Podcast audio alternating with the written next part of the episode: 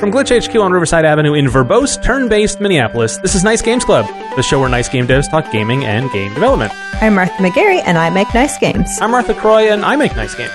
I'm Ellen Burns Johnson, and I make nice games too. For this week's episode, Ellen joins us for another Nice Games Jam. We've been given a prompt, and we're going to try to come up with a complete game that you can play by the end of the episode. Will it work? We and you are about to find out. So if everyone's ready, let's start. Martha, what has our boyfriend Dylan give us as a prompt this episode? Well, my boyfriend Dylan says that he wants to see what our take on a JRPG style game would Now, be. why is he torturing us? Because uh, he wanted to, he really wants to know our, our take and how we'd make it interesting. 'cause he Okay. thinks that our games are interesting. So, I feel like to do it, we're gonna have to extend the podcast to be like three hours. Right. oh, yeah, to be in the full spirit. of Right. the- Right. Exactly. Not quite the 150 hours you'd expect from a JRPG. right. Um, but uh, Ellen, you were scribbling some uh, some tropes we might want to uh, try out, Sure. right? Yeah. So I, um, I don't play a lot of JRPGs, but my husband Eric, who did not send this prompt, or maybe they were in cahoots. Uh, Whoa. Um, anyway, he Do, do, do, do, do, do, do, do. confront him when I get home. Um, he he's mentioned a lot of tropes that happen in JRPGs a lot, so I scribbled some of them down. Um, one is there's a like a young protagonist. Um, there's a character who's like the comic relief. hmm Um, there's a character who's brooding and mysterious. Um, like everyone has a big power move. Uh, there's at some point, like halfway through the game, which of course is like still 60 hours into the game, there's this big twist that that kind of like reveals the cosmic nature of the story. So everything's like local Yeah. up until that point, and the story's kind of developing locally and regionally. And then you find out something that's like, oh no, it's about the whole universe um, the world or like the whole world and the energy. You know, there's always some twist. partly With through this the- children's card game, I will save the universe. Right. um, there is often a um, people from beyond the sea with inexplicably advanced technology. Um, some a- like an animal or robot character. And then, uh, like you know, you start out with lots of cool quests with some critters and villages and stuff. Uh-huh. I feel like whatever this should be, it should have a, a cactus in it. anyway, so those are some of the things that I wrote that I wrote down. Okay, I'm really I'm particularly attracted to the halfway through it it gets crazy big. Yeah, Just cuz like one the sort of comedy element of that uh, I'm I'm attracted to like it being uh, like a little story of a village and then suddenly aliens. Like that seems like that seems like a Suddenly big. sort of a satire of that idea. okay. Um I mean we could, I mean that's all I've got for uh, narrative thrust, but like how are we going to actually pull this off here as either a paper prototype or as an actual, you know, game you can play at a table? Um because we, I think we mentioned we were as we were walking into the clubhouse, like maybe we want to do this as a pen and paper RPG. oh, yeah, just so that it's easier to do the rules Yeah, just so we for can people to actually play it. right. We can we can use some of the tropes of, of JRPG video games, but maybe make it a little, Combine it with Mhm. um, Yeah. like D and D style. sort of Yeah, maybe, that's maybe we kinda can what I'm limit it thinking to like um one in, encounter or like two scenes or something. So we kind of like keep our scope small. Ooh, yeah. Um, like one scene is like a um uh you know like Before the twist. before the twist it's like you know like the the shopkeeper village stuff that's in both pen and paper rpgs and uh, video game rpgs and then one can be like a battle which could be against the final boss Yeah, something like that. Okay, so this is weird. Um, but something occurred to me as we were walking in. I'm like, what if what if our characters were ants or something? oh, Like really, like some kind of critter that was really small, and we Yeah. could play with the tropes. Like, okay, so you know, one of your comic your comic relief ant is like extra big or something, and your ant your anthropomorphic character is actually not an ant but pretending to be an ant. I don't know. oh You could- yeah. it could be class based too you can have uh, fire ants and flying ants and Yeah, like Whatever. your your worker ant versus your like soldier ants. hmm okay i love it uh, martha is now currently assembling uh, cubes into various patterns um, making it really look like she's making progress on something Yeah, let's Uh. do let's do that. well, you said cactuses, and I have all these these little green cubes that I've now stacked on a Mhm. grid of graph paper yeah to make them look like tiny little cactuses. And now I have little brown cubes that are ants, and that Okay. is as far as I've gotten.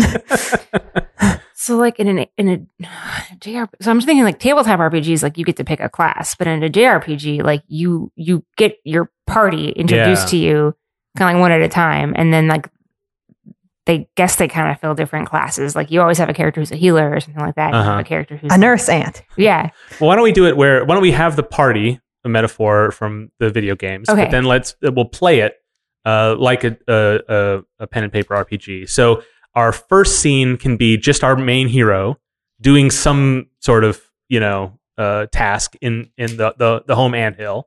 And then our second scene can be the whole party gathered to take on whatever menace, a giant crow or something. I don't know. can I make a suggestion? Yes, I think we just start. I mean, if we're gonna make this small and Uh-huh. like playable by a group, I think we just like maybe can't come up with like concepts for you know s- four to six different characters or classes, Uh-huh. and then we just start the game with whoever you want. You know, like the only requirement being someone has to play the young protagonist. okay.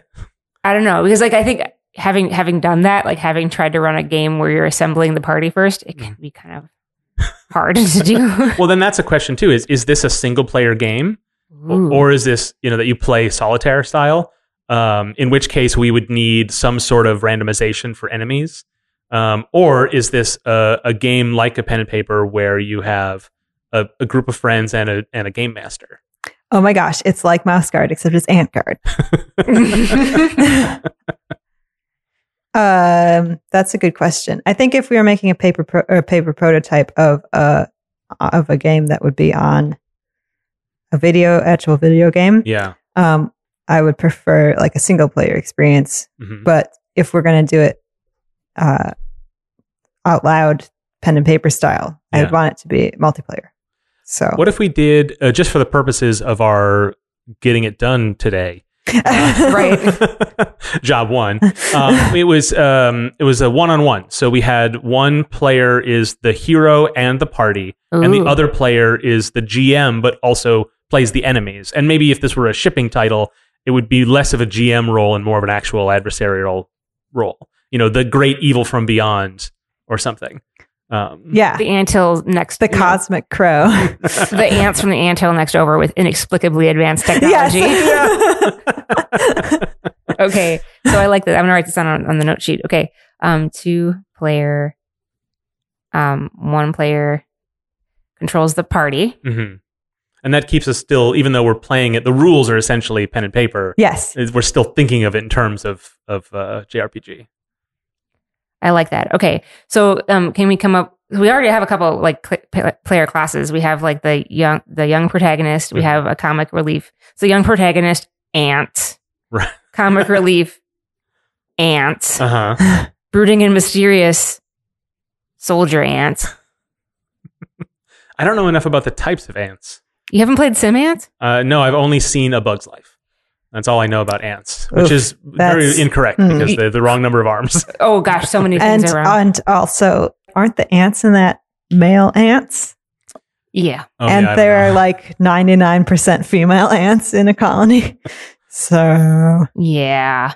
ant well, that's the I'm question: is is ants. how accurate to uh, the animal kingdom do we want to be, or do we want to take all of the stupid liberties that yeah movies do we and want video to games do? do, does it do you want it to be eo wilson simulator Uh-huh. 2005 or do you want it to be uh disneyified Uh huh.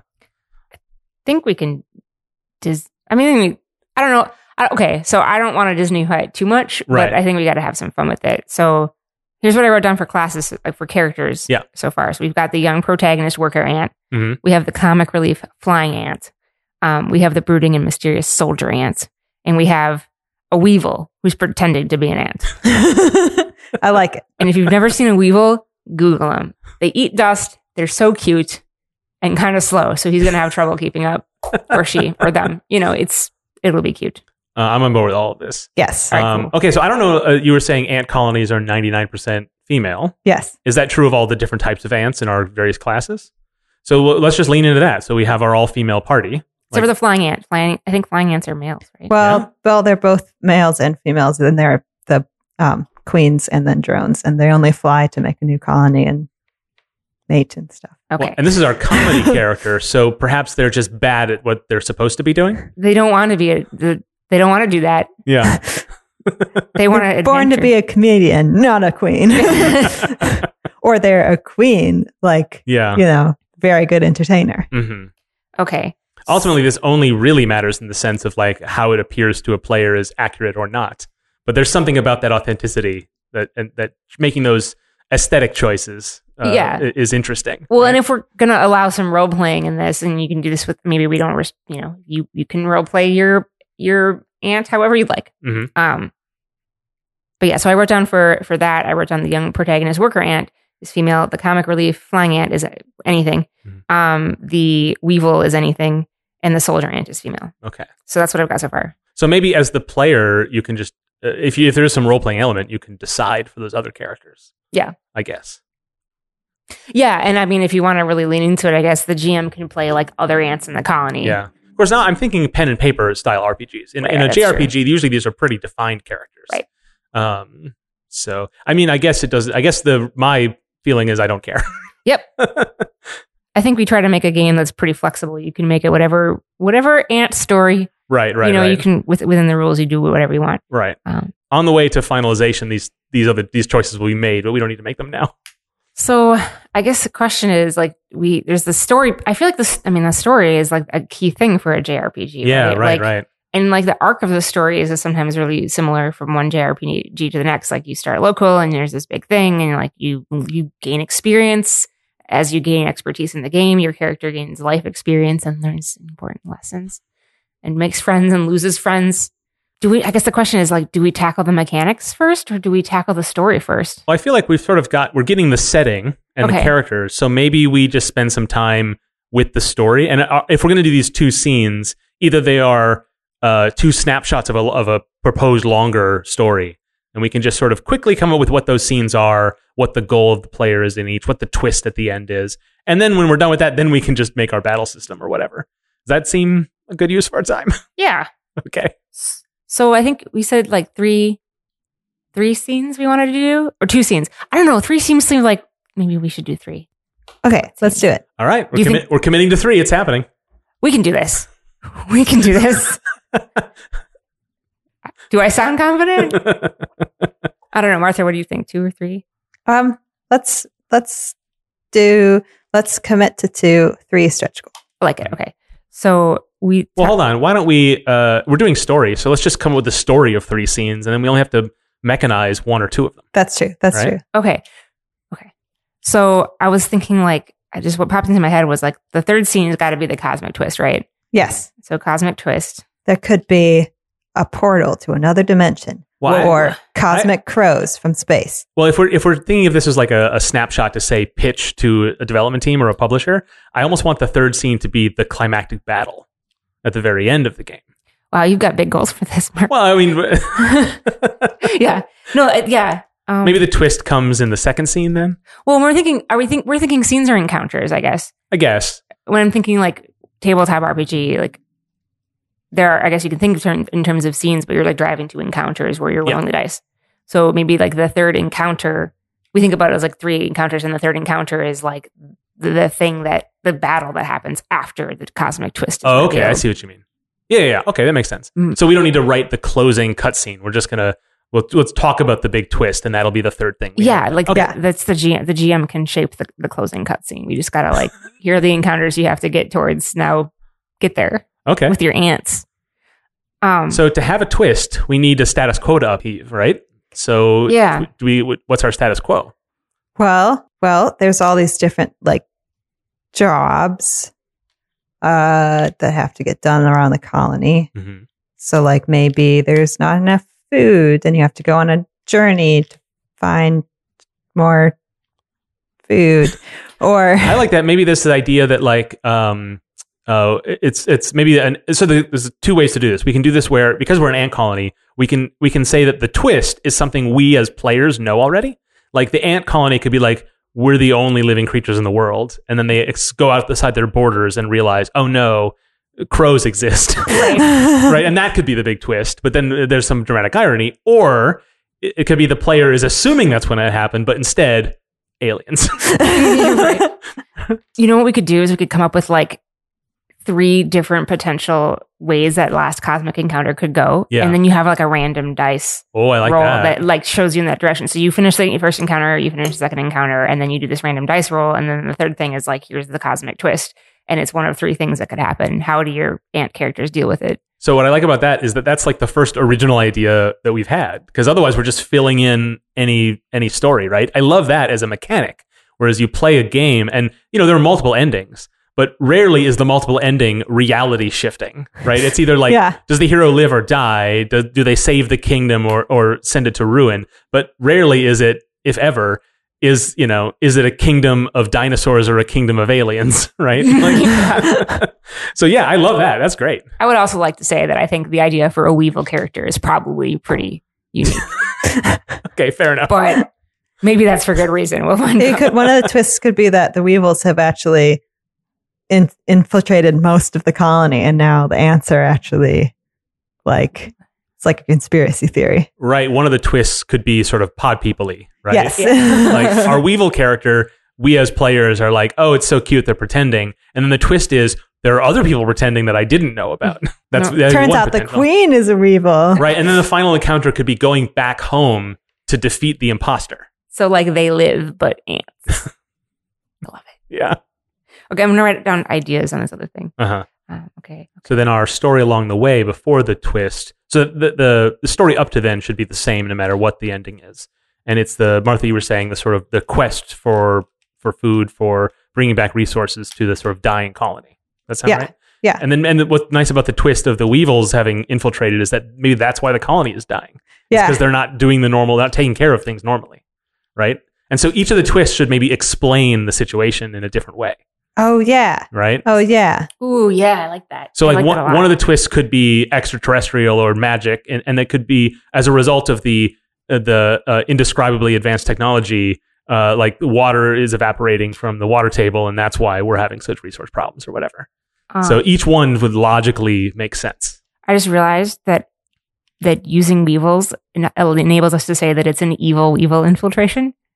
Oh my god. We're, we're great. We're- Excellent work. okay. Um, okay. So the, some of the some of the twists we're thinking three different twists that we're going to choose. Ran- that's going to be randomly the case at the end. So Yeah. one of them is it's an evil weevil infiltration that's leading to the dining colony, the dying colony. Mm-hmm. Um, and then what the other one, something like environmental. hmm Okay. So like not enough water, or I mean, that's just a stand-in for res- anything that we is, is a problem. But I'm just imagining the technology of the n- that is incredibly advanced from the nearby colony is what's causing the problem. oh yeah, incredibly advanced ant, nearby ant colony. right. They're building a rocket ship. Okay. I like that. Um, and so weevil, evil weevil infiltration, Uh huh.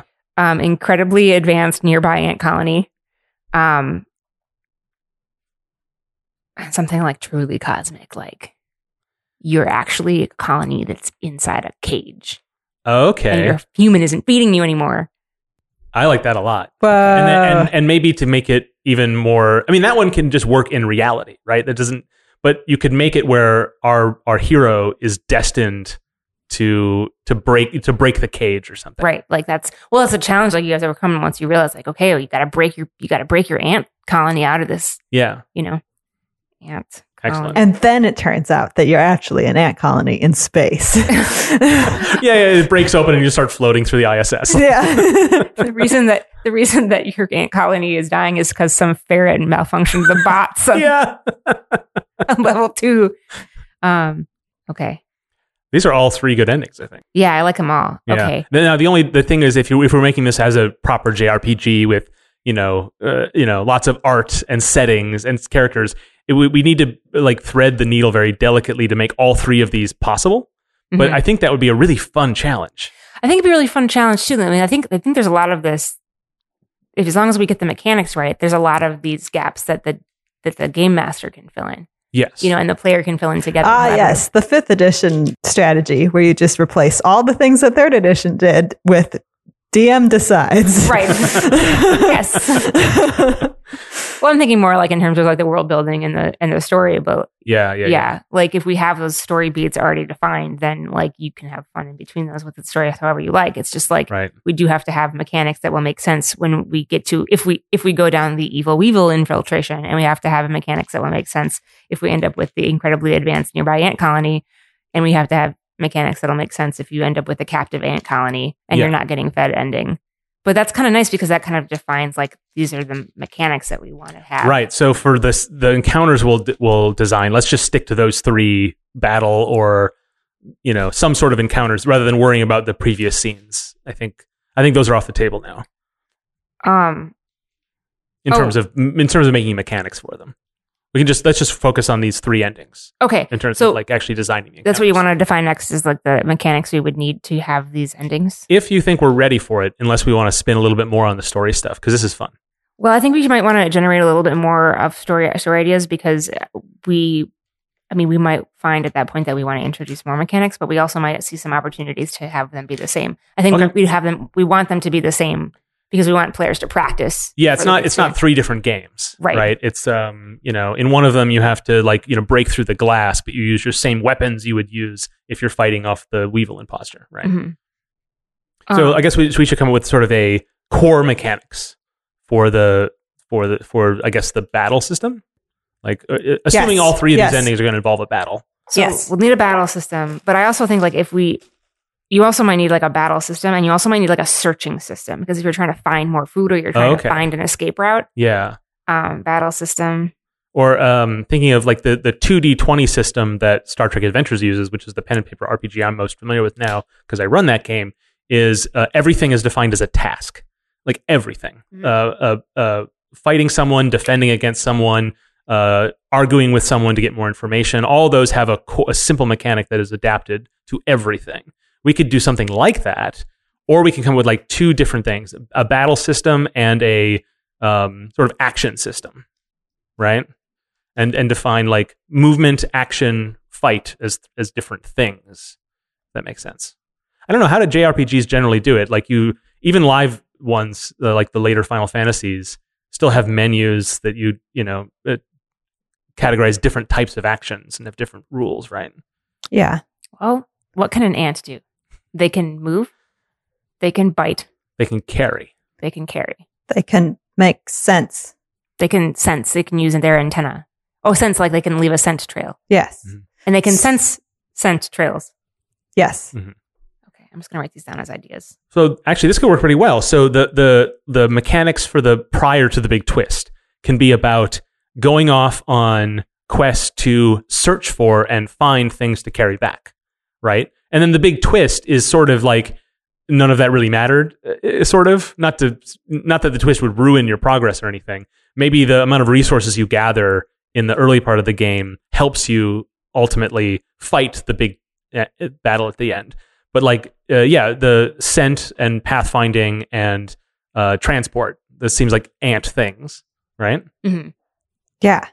We could have like, because I feel like one uh, thing for RPGs is like random encounters. mm-hmm. whatever. So like you could be, you could roll the die to see if you, how many like scent trails and how good the scent trails are that you're fo- following to Mhm. find this food. And then along the way, you have to fight like, you know, I don't know, other ants or uh, other types of bugs. yeah And then roll on the food table to see.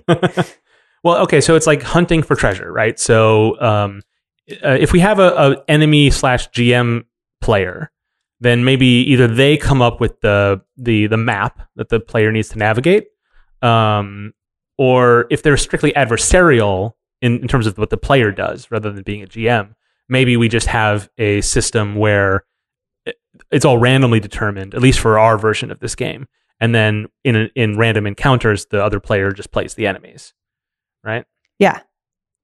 that sounds good to me. okay So while you guys are talking, I'm kind of sketching out some initial mechanics and values for each of our characters for Mhm. each of the actions that we took. So I wrote down worker, soldier, flyer, and weevil. And then I wrote down bite, move, carry, sense, and leave scent trail as action. So I'm thinking each of these have different values so we can balance them a little bit. So like Oh, yeah. um, they're all going to have H. Maybe the way that we distinguish between like whether they're tankish or not is just HP. Mhm. So um, maybe the worker has 10 HP and the soldier has like 15 HP and the flyer has 8 HP and the weevil has 20 or something. Sure. I like the idea of the weevil having more than the soldier because weevils are I was going to say crunchy. Um they have a they have a robust exoskeleton. and those numbers might suck, but we can we can Yeah. figure that out later. yeah, yeah. Okay, so then I, for bite, I wrote down the worker has one, the soldier has three. I feel like, well, maybe the flyer also has one, Mhm. and the weevil has Yeah, like how effective is the Weevil? Because Zero. the Weevil being a party member, but also Weevils being a potential enemy. Like, uh, do we want the Weevil to be like a big hulking goof in that it's like a, a tank that can't fight that hard, right?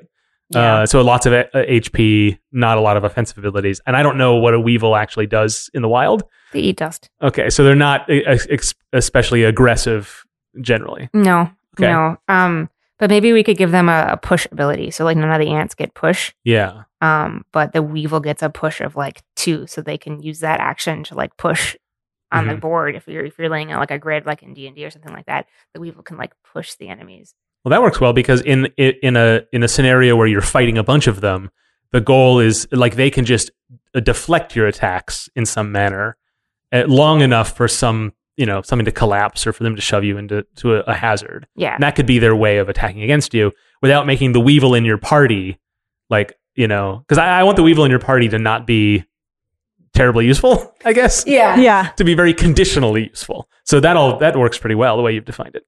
Yeah, I was thinking about maybe one way to do that would be to make the weevil like ants are pretty fast, right? Um, for bugs, I guess. And I mean, I can outrun them. exactly, but weevils, you they would not be able to outrun you, Mark, Yeah, okay. for sure. They for sure they can't outrun an ant. They're pretty slow. Yeah. So maybe like um, ants have a movement of, let's just say five because that's easy, Yeah. or maybe four, and the flyer has a movement of five or something. Oh yeah. Right, because the flyer is uh, has very weak offense and not a lot of HP, so it, yeah, m- makes sense that it would be fast moving, not just narratively but mechanically. Right. And then um the weevil might have a movement of two or three. Well, maybe the weevil moves the same as the worker. It's like the sort of Mario movement because it's it's um its other stats are really um i- uh high HP, low attack. Right. So maybe it just moves normally. So maybe we give the weevil an attack of one and the worker and the flyer an attack of or the worker an attack of two and the soldier an attack of three. Sure. Yeah. Okay. And the weevil can also push two. Okay, so for carry, I feel like workers should be able to carry a lot. hmm That seems like that's that's their job, right? Yeah. Yeah. I don't know how what carry means. I'm gonna say carry of five. Yeah. Maybe that's just about like how much you can carry. Yeah. So just it's almost like a, a, a analog for uh, inventory size. Yeah, so you have an inventory size of five. I do feel like the soldier should have a similar size because soldiers ants are big. The Mhm. flyer should have a small inventory, hmm um, or smaller, maybe four, and the weevil can maybe have a four. All right, sense. I feel like I don't know, man. The weevil can't leave a scent trail because the weevil's not an ant. Yeah. I'm really thinking about this pretty hard. Um, Uh, uh, maybe. Well, the flyer will be not on the ground, so they can't smell the thing. or maybe they can sense more. I guess I put sense instead of smell. Oh, got it. So maybe Right. the flyer has good sense scores. so in a sort of an investigation task, this is this is the stat you check against. Right. So like if you roll a d10 as a as a worker, you get like Yeah, I think the workers should have pretty good because they're usually the ones going out and get stuff. I think soldiers should have not very good because Right. their job is to just stand at the yeah. gate And the- usually. the, flyer could be a scout, but maybe its fast movement is enough for that. Do you know what I mean? Uh, depending think- on how we yeah. how we how well, we where if set it's in the task. air, it should have not very good. Mm. right two And- different stats like it should have maybe the same as the worker on the ground but none in the air so the but like then you can land somewhere and then you can check something pretty well but when you're in the air you can't check anything so you have to make frequent stops Yeah. or something Or you can't attack when you're in the air. But you Oh. can sense more when you're in the air. Oh, yeah, maybe that. And you can move faster when you're right what i- in the what is sense exactly is it discovering hidden things or just just generalized seeing around you, because in which case flying would give you excellent sense just on its own. But if you're trying to do scent trails, it would be disadvantaged because you can't actually. Right. So it's, yeah, that's the question: is what is uh, i- i- what what are we what are we fictionalizing? Yeah. Right. Or maybe it's just scent trails, and scent trails is like a different, like ant specific way of communicating. You Mm-hmm. know, like so the weevil can't leave scent trails, can't pick up scent, can't sense scent trails. but Right. Ants can can do that with each other. Yeah. So in that case, it would be flying. You'd have none, but on the ground, you'd have a fair amount for the the flyer. Right. Right for scent trails. Yeah. Um, And maybe, yeah, it's opposite in the air for just general seeing perception, Right. perception check. if we want to add a, an extra, it's- yeah, pre- it, presumably there might be many more stats in, in a, a fully robust system. right. Okay. Gosh, I'm I'm almost filled two pages of notes, so it's feeling pretty robust. uh, okay, so scent trail. So like worker scent trail, maybe that's another rolling score, and workers have. Hmm. I feel like just to simplify the mechanics, like you always leave a scent trail, and then the the stat is just your ability to Pick up. to pick it up. Um, and so whether you leave Oh, it or okay. not is just whether you're an ant or not. Right? And then maybe the flyer doesn't leave a scent trail in the air. And so so enemies that are trying to track you can depending on their stat of sensing can just follow your path, right? Cuz you always leave a trail unless you're not an ant. Right. Are they, wait, so, okay. So we, I think we have to go to the mechanics to, Yeah. to, to figure out what these mean because, like, are you imagining, like, are we imagining that the ants, are we doing a grid based tactics RPG? Right? Or just purely encounter. Where, Right. So like if you have the weevil as the main party member or something, you're not leaving a scent trail, so you have less random encounters, Mhm. maybe. What if there's Or- like um How do how, how would that af- actually affect the yeah. gameplay? So, how about in the overworld, it's grid based, and this is where you use your sensing ability to find resources as well as like pathways or wherever your goal is to go someplace. And then in an encounter, none of that matters. But when you're on the overworld, enemies can track you Oh, and, and that's how the random encounters work is whether they we don't need to show them on the grid it could be more a case of like there's a secret list of enemies that are in the area and depending on maybe that they're uh, you maybe they are positioned on the map but the closer you are to their position uh, you you uh, uh, s- check that against their sensing score so if you're far away and they have really good sense then the chance of that encounter happening this round are relatively good but if you're really close and their sensing is awful then it's about the same chance Right. So um, I like that idea. I like the idea of, you know, you, we just find like here the, the GM has a, you know, 20 by 20 or 30 by, th- I don't know what the, maybe 20 by 20 is pretty huge, but maybe, maybe 20 by 20 grid and the entire campaign, the three encounters all takes place on that grid and they Yeah. get to lay out the ma- map however they want. But the, GM has like their GM screen map yeah and they have all the scent trails marked out and where like the, the big twist at the end will take place.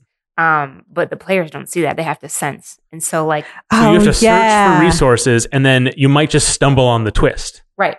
Okay, I like it. Right. And then um or maybe the twist happens like after you do both encounters and then it appears wherever the, the GM wants it Sure. to. But like the GM could have the scent trails mapped out, the enemies mapped out, and then you get that cool overworld feel in JRPGs where you're like running around and trying to, to do your stuff and you randomly like, oh, you've encountered a cactus. So it's like yeah, it's like adding in kind of um, battleship mechanics or something like you Yeah. happen to land on the square, and that's where the GM had put the thing. Yeah. So you like you can move four squares and you sent you you do like a sense roll and you find a thing of food. Or you do a sense roll and you ha- find an enemy. Or you do a sense roll and you realize, crap, you are in enemy territory. Mhm. Um and you can use your scent trail ability to to do that.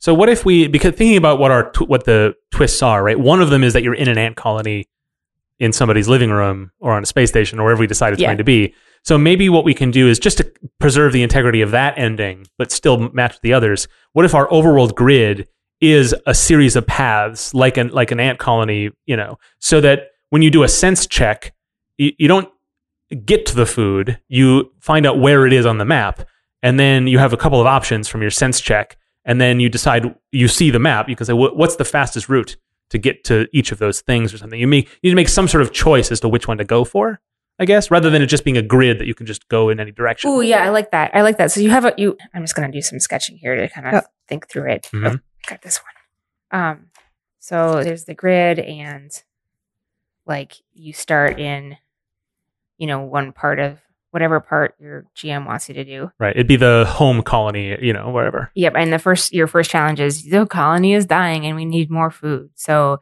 um you can do like a sense trail and you could get like a cardinal like a you get there's might be some food here and there might be some food here.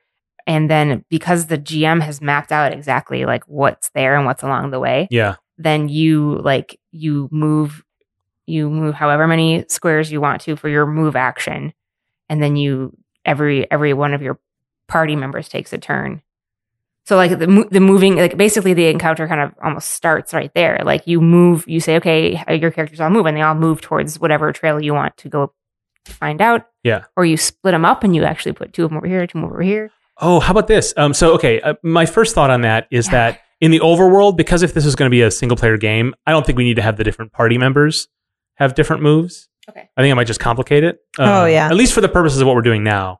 Um, oh, okay okay But I like the Okay. idea of like you you get um, you do a sense check and and depending on how successful it is, that's how many scent trails you discover. Mhm. And then maybe instead of saying I'm gonna move left or right, you say I'm gonna follow scent trail B, and only the GM knows what direction that is and how far it and how long it is. Oh yeah. And so the, each sense trail can be the GM can describe it to the player, and then the player has to make a calculated risk, saying this one sounds like it has is a much greater treasure at the end, but it also sounds like it might take longer to travel.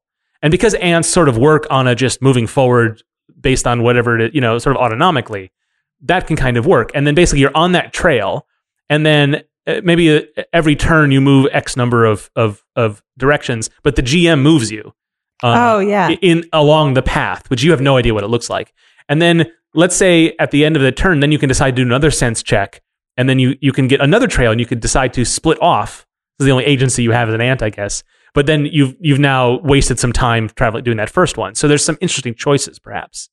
And then once you reach a, a destination, then some mechanic to get everything back to your maybe it's just like a, a check, or maybe you maybe you have to expend one of your party members like a resource to take it back and then you're down one so that if you encounter an enemy you have one fewer person or something yeah um, and then um, yeah you just need to get a certain number of those treasures discovered um, to trigger the either to trigger it or before a time limit um, because i'm trying to think of like what is the pressure to to make it there quickly or to get more resources uh, queen is dying.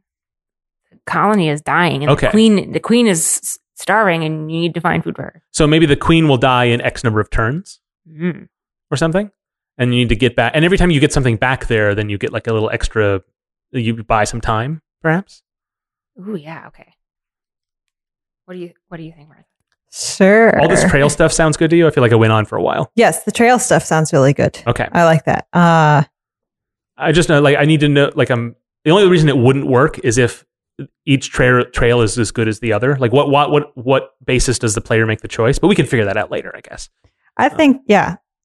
So I'm itching to get to how the ba- how the battles work. Okay, So I think what we can do is we can try playing playing like try just Yeah, let's give it a playing some shot. stuff uh, and and and figure out how the battles are going to work. okay. So who wants to be our GM? I'll I'll try. Okay, so you'll need to come up with like a little map with a couple of paths, um, and how however how complicated you want to make that is up to you at this point. Okay. um, and then Martha and I uh, will together will co-play the the the, the character. Okay. Um, and then uh, okay, so the first thing we do is leaving home. We now we want to do a sense check of some kind. How do we do that? Yeah. Um, so I think in order to, I don't like the idea of failure here. I think maybe just the idea of like how successful we are.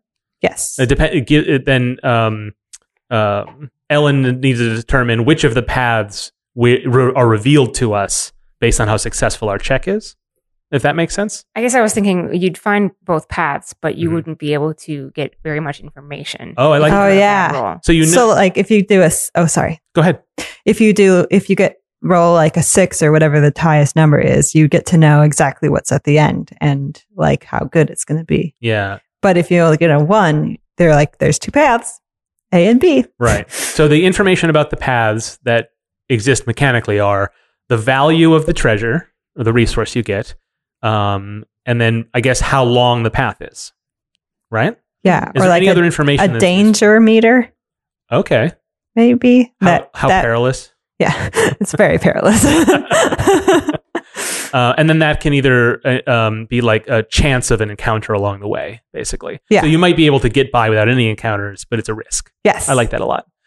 Um, maybe uh, maybe we don't need to do this for this version, but I imagine the resources could be typed, so it could be uh, just food, or it could be something else ants need, that. and then there'd be, there'd be a reason to choose one Water. over the other, right? Like, oh, these paths. Um, oh, there's food here. There's water here. There's like I don't know whatever ants use for mortar, like like to building materials. Um, and I only need one of them right now, or something, or like I need this Right. one badly, but it's such a risky path. But if I take the less risky path, then I've got more time to go for the risk. You know, stuff like that.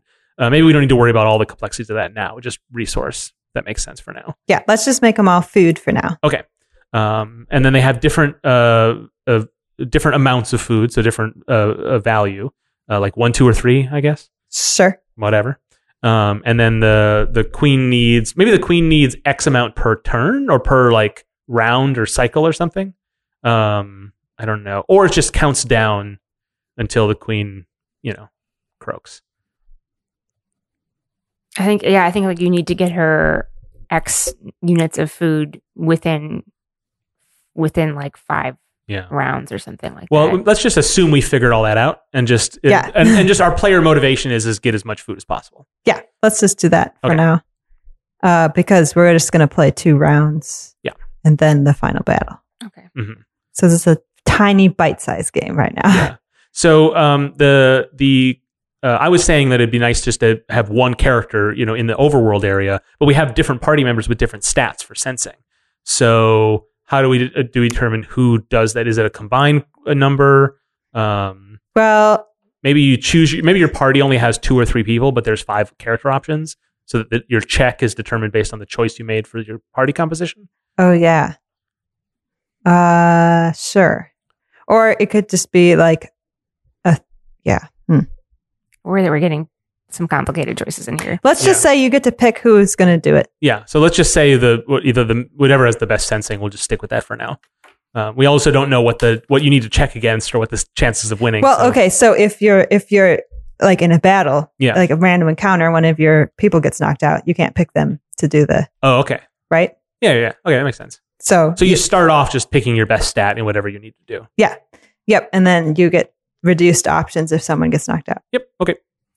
Uh, all right. So let's do our sense check. So I guess we roll a die. What what number of die should we roll? Uh, I was Because thinking I think was I kind of was thinking everything kind of based around D tens. Oh, okay. d10s are fun. Because ten is easy. Okay. Because you can Expensive. translate that into percentages and stuff. Yeah, 'cause ten is easy. This one's a percentage die. Here's a D10. Okay. Uh, so we have our maybe it's a roll and then you add your stat to get the number, or do you need to roll and roll under your stat? Oh, that's a good point. Yeah, just different ways to. I mean, that's kind of doesn't really matter, but we could pick Let's something. do D and D style roll add stat. Okay. Yeah. If is that what you were imagining? and then so uh, Ellen, you'll decide a threshold for the information we need. Um, and this isn't you know you can just quickly. It doesn't have to be balanced. Yeah. yeah, yeah. Yeah. yeah. Um Okay, I'm rolling. We're gonna have whoever's highest do the thing. Oh no! Martha rolled a one. I rolled a one. Hooray! well, This well is that's starting always out. bad. Yeah. um One plus whatever it was. So I'm gonna I'm gonna have the over ooh, the overworld map here, and I'm gonna use your this pink one. Okay. So, we've got this uh, this uh, small piece of graph paper uh, that we're using, and it's uh, for on the table. It's blank, but Ellen has her annotated version uh, hidden from behind view. the scenes, Yeah. behind the DM screen. Yep. yeah, the- yeah. it's pretty janky right now. Um, so you guys are starting here, Mhm. and your roll of one. Down in one of the corners. Yep. So we're down on one of the corners. So you guys, uh, it, your your roll is enough to tell you that you've got two available scent trails that are leading to food. Mhm. And one of them puts you roughly in this area. That is, um, let's put coordinate planes on here. what is that? North? Is this north? That would be so. There's the four corners. We start in the lower left corner. This first general area is in the upper left corner. Right. So let's say that that's north. So um so the first w- one of the food trails leads to the um very edge of the map on the upper on the northwest corner. Uh-huh. Um and the other one leads generally to midway through the map towards towards the east. Kind of on the same But Right along in the the, same south edge. where we are. In the south not- where you are, doesn't yeah. seem too far away. um but you don't, you know, you you just like forgot to clean off your antenna today, I guess. And- First of Reception all, isn't very good. gross but yeah your reception's not very good so you don't really know like how you don't really know exactly how far it is and you can't really pick out any information about how good the food is or what else might be along the trail And like the path might be meandering, Yeah, perhaps. So you the don't- shorter path might not be the shorter path. right right you only Ellen know seems like someone who would play that trick on us. you should see the smile she's giving us. okay, clever, which clever ants which which way do we want to go? well, I think let's just try that shorter path and see how bad an idea it is. Okay, let's do it. All right, we're gonna we're gonna take that sor- shorter path, and so I guess we have a move into action at this point. yeah well, i guess this is where we have to figure out how how move works i guess it doesn't really make i don't really like the idea of having to p- have people move within encounters i feel like move should be a thing that we do along the path and then each time you max out your move action we have to roll to see if you find the thing Uh, yeah, I agree. That makes sense. Okay. Okay. Or And you then find the- a monster. And then maybe the encounter happens along the way, but you still end it at the end of your movement. exactly. Yeah. Exactly. Yes. Okay. We're on the same page. Um, I'm not taking great notes there. Can one of you guys scribble that down? Or I can try to scribble it. Oh. I'm really worried about the shorthand that I'm using right now. Um, move Yeah, we don't have Steven here. He usually takes the notes for a nice games jam, over. and we put it all on Ellen, and uh, who- who took on the task with very little uh, um, protest, probably because she didn't know how hard it was. exactly. Um, no, the cool thing is like I'm gonna be able to scan these notes into my app, and so we'll post the PDF of what these notes look like. yeah, It's gonna be bad, you guys. it won't just be our edited text No. like you usually get. No, well, maybe you can get that too, but I'll also post. You should probably get that too, but you'll definitely get the raw notes as well, and you can make fun of me all you want. Okay, so let me make sure that I got my map here. All right, so um, your movement, you have like one party movement score, right? Is that what we decided? Yeah, and it can really be anything. Let's just say four. Sure, Okay, okay, so Martha, you comfortable with four? Four sounds great. Okay. I realize these cubes are actually too big. We want a cube to be like a one square, Uh. Oh right? yes. Oh, we're now having some trouble with it. You know, just draw our path, Yeah, that's what I'll do. right, uh, on this graph paper. We don't need to actually use the tokens. Boop, boop, boop, boop. Yeah, the the the pink cube can be where we like points of interest. Yeah. So, I mean, listeners who've heard our Nice Games Jam know that sometimes we, we like have to like work within the constraints of our materials. we also desperately try not to spend too much time working around the constraints of our materials. But just to explain here, we have these little cubes and our graph paper. The cubes are like one and a half size uh, times bigger than the squares on the thing, so it's kind of hard to visualize.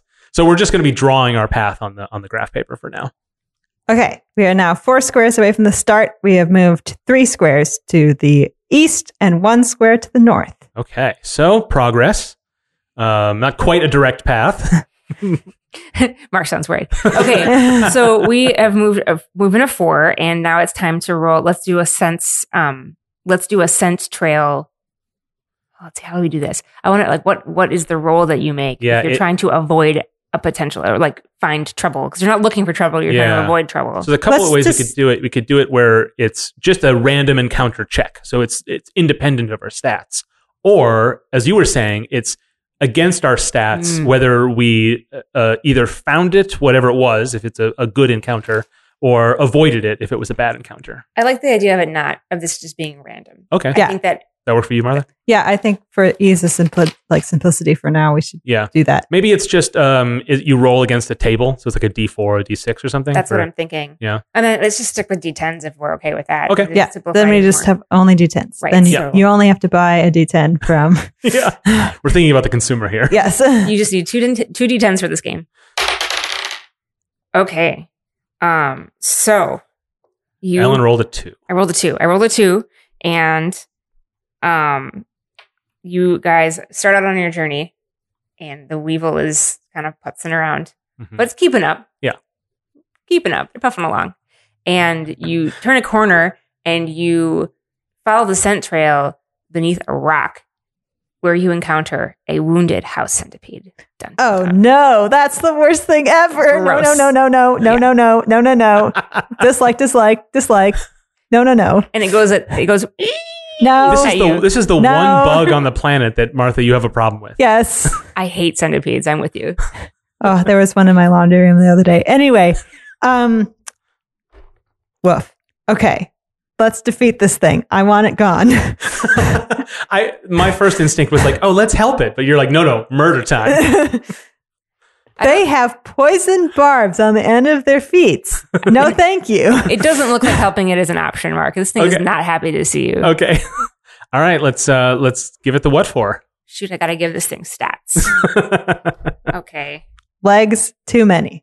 many, many legs. Uh-huh. It's wounded though, so it's missing some of its legs. Uh, Okay, Um, Aren't they not actually legs? Isn't that the thing about them? there's like it's, they're legs, but like they're they have weird appendages on the front and the back that might not be legs. the first three legs, three sets of legs Hmm. are legs slash venom injecting thingies for Ew. other things. Yeah. Yep, they're not okay. The more So- you learn about them, the more they're not okay. For those of you still with us, We should put a content warning on this. yeah. Discussion of centipedes is happening. Let me just okay. So I got to quick come up with some stats for centipede. Yeah. And the stats that we decided were important were like HPs and bite, right? Yeah, pretty much just offense defense for now. Okay. Um, Stab. and so like each of our now each of us in the party has a chance to take care of this in a, in a in a more complicated system. They would have abilities or heals or things like that, but we can just work with um, attack and defend. Um, so once we have stats, we'll just need to come up with a, a system for uh, with our d10s for how we what we check against and how we roll. How much is due to randomization versus how much is due to uh, the choices you make of which party member attacks, that sort of thing. Maybe the centipede has um, areas to attack, so you can choose to attack its head, body, or whatever those leg things are.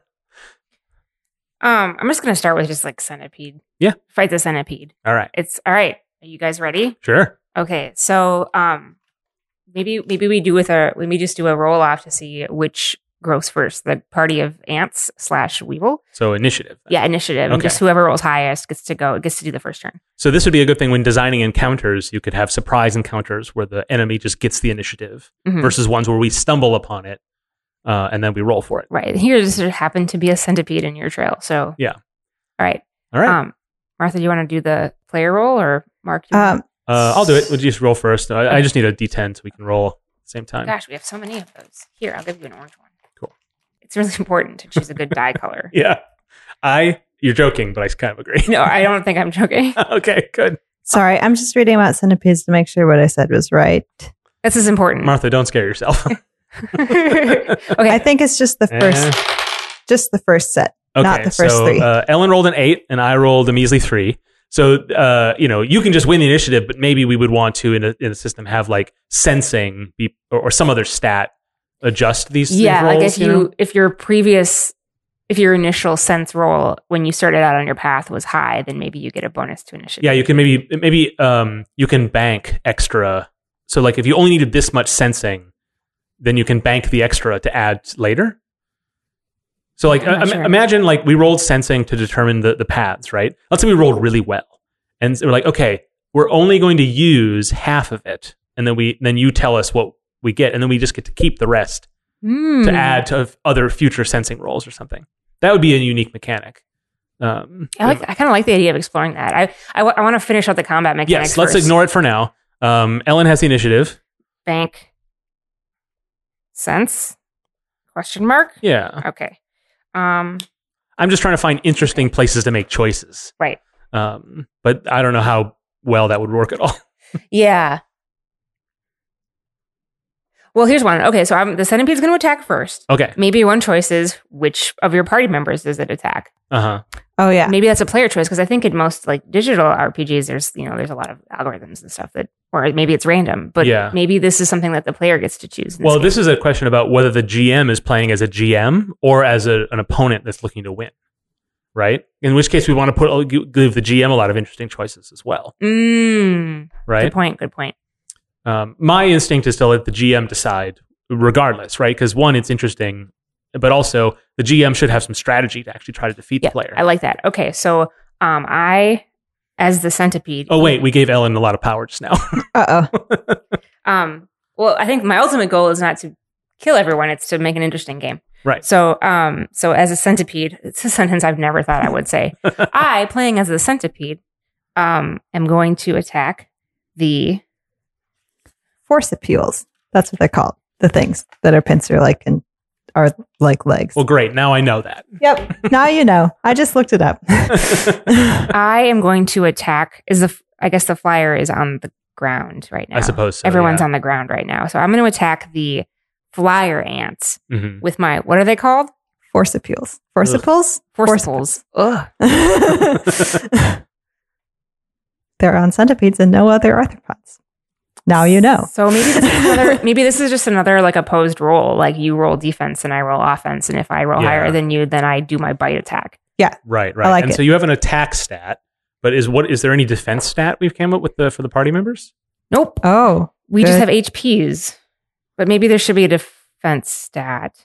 It Like- could. I mean, i- if we wanted to make this a really simple system, uh, our, our attack could just be a strength, and it could be strength versus strength or something. oh yeah. Let's do Un- that. unless we really wanted to, to split offense and defensive for more balanced character classes or whatever. Um, but for now, maybe we just do strength versus strength just to get through it.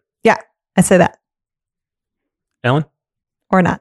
Ellen's like Oh just don't Ellen's gonna come with a better idea. Well no, I just don't have a strength strength. I just didn't do a strength thing for any of the it's not something I had thought about earlier. The Weevil had strength. I mean, what about like exoskeleton or something? Oh, Like AC. yeah, yeah. Okay. Yeah. Um E E X. so uh, basically, that you gave uh, each character a certain amount of hit points, which is sort of an analog for how its defensive measures. So presumably, you'd use a similar. uh, So maybe we all start with the same HP, but then the the armor is is Oh, balanced. Yeah. Yeah. Yeah. Like that. Okay. So um where I use the right pen. um so so everyone gets 10 HPs. Sure. Because 10 is easy. hmm And the worker gets plus zero AC or exoskeleton. The soldier gets, let's do plus two. The flyer gets minus one. And the weevil gets plus. Okay. let's do it. All right. Okay. So you're attacking the flyer, I and am so it's attacking- minus one to my roll, Right. Oof. and your attack is I feel like attack, maybe there's no plus attack. It's just like you roll your attack. Does that make sense? uh, but then like the strength of your bite is different. right. That's what I was. That's what I was wondering. Is we have the the bite stat, which I'm just assuming is our attack roll, like the modifier. I'd say that. And but then it's also the damage. Oh, I see what you mean. It does that much damage. Right. Oh, I didn't think of it that way. Yeah, that's what I was thinking. Like the bite is what how much damage your your bite does, but everyone has like the same plus to attack, which oh, is nothing. it's so funny how you, there's all this shorthand, but you're like, no, you actually do need to define some of these little, some more complicated than even even when you're doing it kind of simply. yeah, I think I, I think if everyone gets the same bonus to attack, and then the difference is your your modifier to defense. If everyone has the same modifier to attack, then the Yeah. differentiator between your different characters is the damage. Okay, Do you, um, can we start with that? uh, let's just do that for now. Okay, yeah. Yeah. Yeah. All right. So uh, I have minus one. You just have uh, neutral because that's right, what attacks everything's are. Hmm. neutral for attack. I rolled a ten, Okay, so then you still I rolled a seven, so I got a nine. so you still beat my roll. So Hooray! my bite attempt Finally, a, failed. a break for Team Ant. Yay! Go team. and oh, okay, we didn't come up with names for ants. I guess that's that's okay. Well, the uh, y- players are just going to rename them Right, right. dumb things anyway. Right. So Prince Dork. I guess that's that is definitely like okay. This game is working for me because if I'm to the point where I want to name my characters, yeah. I'm in. Okay. All right. okay, so um, I think now it would be the player's turn to attack the centipede. Yeah. So it, maybe so the question is do do each of the like in D&D each of the player characters has its own initiative. If we're playing as a party and we have the, now we have the initiative is passed to us, do we then just determine which of our player goes and then maybe they're spent for that cycle or something. Yeah. That makes sense? Yeah, sure, let's like do it. Let's. So what do you what do you think, Martha? um, should we just attack with the big soldier? Let's do it. Okay. You can go ahead and roll for this one. Okay. Rolling. Ooh, that I got an eight, pretty rough. Okay, so and, and- Ellen got a two. uh yeah, and so I don't have any modifiers to my exoskeleton, so your bite attack succeeds and your bite damage is 3. So I got to keep track of some HPs here. Mhm. Oh boy, this is this, Well, at this point, I mean, we've we've done an attack, we've done a, a defense. I think we can fast forward through the, this and just assume we eventually kill it and but suffer damage along the way, or do we want to actually play out any of the possible scenarios? Uh, I'm just trying to avoid a, a ton of rolls right now because we don't we already got an idea of what it is. I Yeah. tried to balance this to be pretty easy. It's a wounded centipede. oh, okay, It's it's a thing of your nightmares, but it's damage. okay. So uh, Ellen is telling us to follow through. I think we should just skip ahead.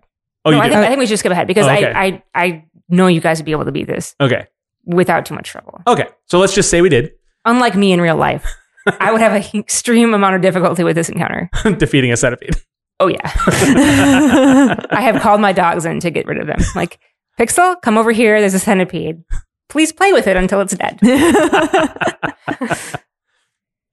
Uh, okay, so we've completed this encounter. Is there any resulting? Do we get any fun prizes, or is it just we've survived to the next turn? Man, I feel like when you kill it, when you defeat an enemy, like some enemies can be converted to food, Okay, but then oh you, yeah, you have to carry them with you. yeah. So maybe it's a choice to make. It's do we do we send Because- it back? it's not well, might not be as good as the stuff we find because we could find like you know, Mhm. uh, uh, bunch of seeds or Yeah. whatever. Well, alternately, uh, this is where we can use the carry stat, right? Like it has a certain weight or something that eats up our carry uh, stats amongst the party or something. And maybe the reason why the different members of the party have different stats is that it's a it's about managing your remainders.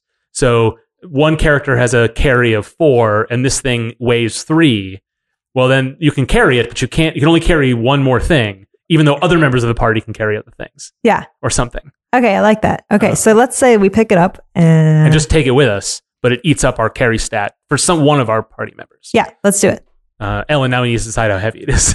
Yeah, well, I was thinking. I think we. I mean, it's a centipede. It's kind of heavy. So, Mhm. um, if we add up the carry stats of the party, which I like, I think that's a kind of cool way of doing it because then it opens the idea to having like modifications and people doing their own kind of player classes. Anyway, um, so yeah, so you guys have got 18 carry capacity. okay.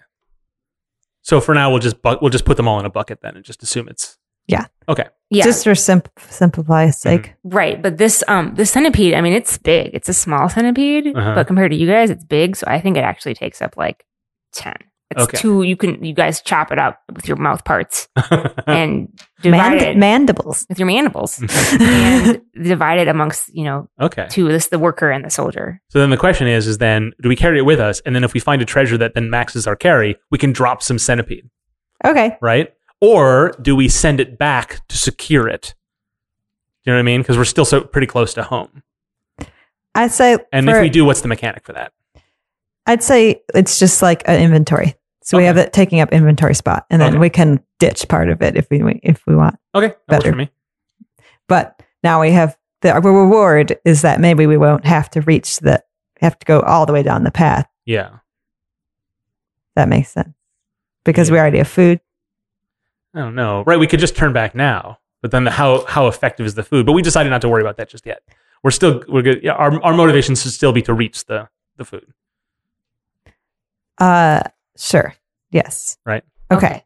so you guys have um current so your current carry capacity is 10 out of 18 and your of your four units two of them are maxed out Okay. right Cool. okay so um Right, you could have like in this case, the centipede can be chopped up and divided i- amongst uh, any of us in any size. But maybe there's other items which have to be carried by one person or whatever. But we don't need to worry about any of that. But I like the idea that you the two of our characters are spent. thing. Yeah. Yeah, because it's so much centipede that you're like your worker and your soldier are now just walking around with giant hunks of centipede in their mouths. This is- game is weird. okay. okay, so now we're on our next turn. And so the question is do we just continue on, or is there an action we can do here to say, do another sense check for additional information, uh, but then maybe that costs us some speed? Or, or is like um, is there a choice here to make, or do we just move on? Mm, I feel like you should be able to sense check whenever you have an opportunity to move again, because you might decide that like, okay, it sounds like based on the information we got from our scent check that we don't want to continue on. We want to go back. Okay, Like, you but know. there's no cost to the sense check, No, I don't think so. But you Okay. maybe only make one per. hmm and it- it's just a generalized sense check, or do we have to maybe choose what to sense? Like maybe a sense check could be we've sensed to see how valuable this centipede is as food, and then that could help us make a choice about whether to turn around or not. I feel like that's maybe more. I, that that's cool, but it might be more complicated. I, I say Okay. we just make another general one. Yeah. Yeah. And we get a chance to do that every time we stop. Yep. Every end of turn, but we Okay. can only do it then. All right, well, roll that dice. Okay. Aha!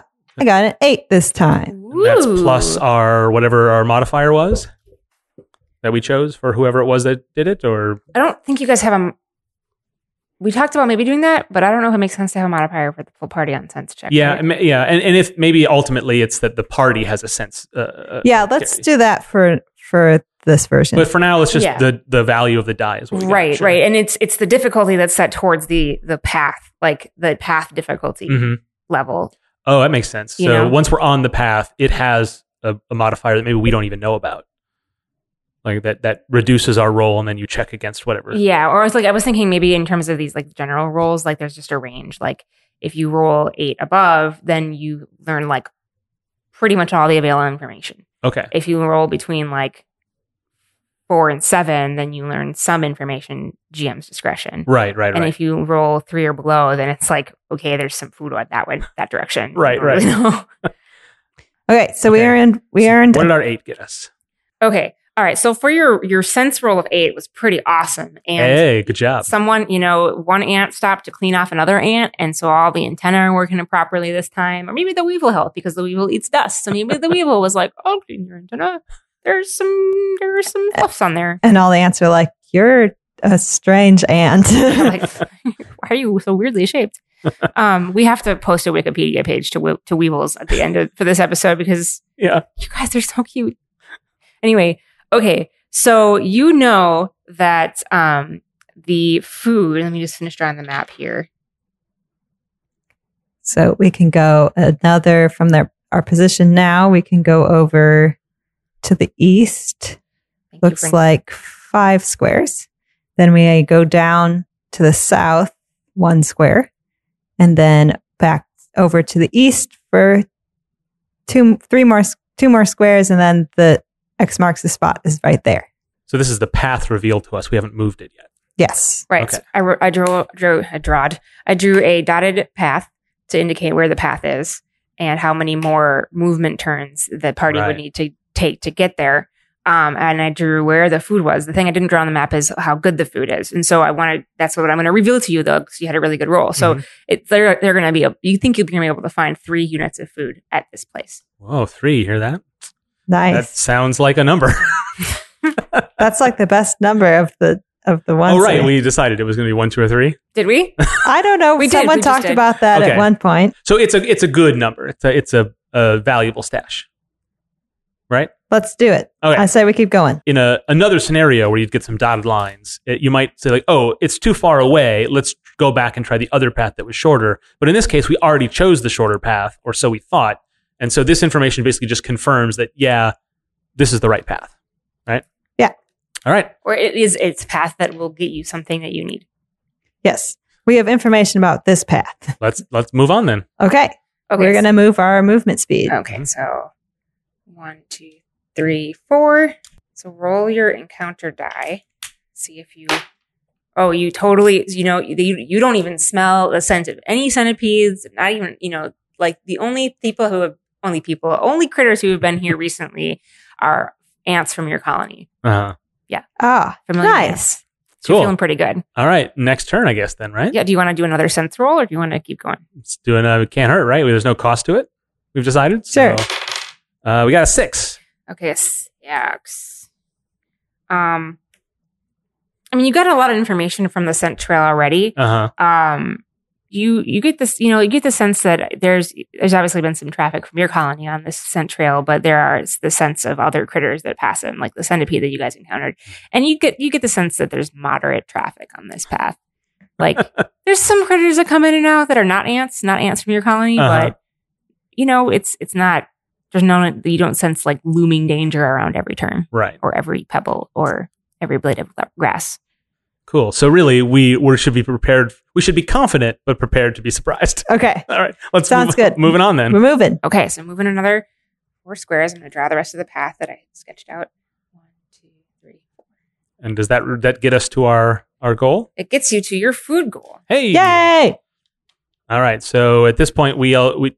We, we knew it was good food, but do we know how much it will take to carry? So, um, yeah, I guess that's a good question. So this is this is where I'm wondering, like, you know, there's going to be food there, and then maybe, but I'm wondering, do we do we do a roll or something for how, like, what, exactly what you find or how much you can? I don't know. I, am- I imagine that if we didn't weren't able to sense things up to now, then once we get there, it would all just be revealed to us. Right. Or you have to sense to figure out how much food you can find. Right, because I guess that that's the question is, and this is, comes back a little bit to the theming is like when you find your your cache of food, how it- does an ant just find it, or is it something you have to actually like dig around for in the little space that you've determined? Maybe yeah. I don't know what ants actually do, so I mean, it depends on what they're finding. yeah, Like if they come in your house and find the uh, plate of food that you left out, right. Then, then just getting there is the whole battle. yeah, right? and then well, and ripping off pieces to then carry back. yeah, yeah, yeah. so maybe this is another like sense or sense scent roll. Um, like maybe you can maybe as you're doing the you're, as you're moving along the path and doing your sense rolls along the way, you can get information about like there will be up to six units of food at this place. Mhm. But once you actually get there, then you have to do a sense roll to find it and see how many you get. maybe it's a a case of sometimes you do and sometimes you don't. So like if you're far away on the Mhm. scent trail and you sense the food, then you know you get a you get a s- you can get all the information about it, but you actually don't know if it's hidden from view, right? Mm. And once you get there, that's like the last unknown, and then it's just like a it's just a randomized flip a coin whether it's just sitting out there for you to grab or whether there's a task you need to complete in order to get it. Either uh, get it out from embedded in the wall, find it because it's hidden. Um, maybe even in extremely unlucky scenarios, it is just absolutely out of reach, and y- and it's a dead end. Uh, you know, uh, so there could be lots of different versions of of this encounter that you sort of there's some tension uh, before you reach it. yeah, like it's behind a wall. You have to chew through it or something. Yeah, so like you that. use your stats, your attacking stats to actually pry it loose, or you need to use your sensing stats because you can't see it. Let's try that. Let's like, let's say like okay, so you got here, um, but it's it seems like it's scattered all over the ground. Yeah. Um, and you you pre- felt pretty confident that there would be up to three units of food to be able to find it. Um, so let's let's do let's have you guys do a sense roll to see if you can find like how many pieces of food you're able to find. Okay.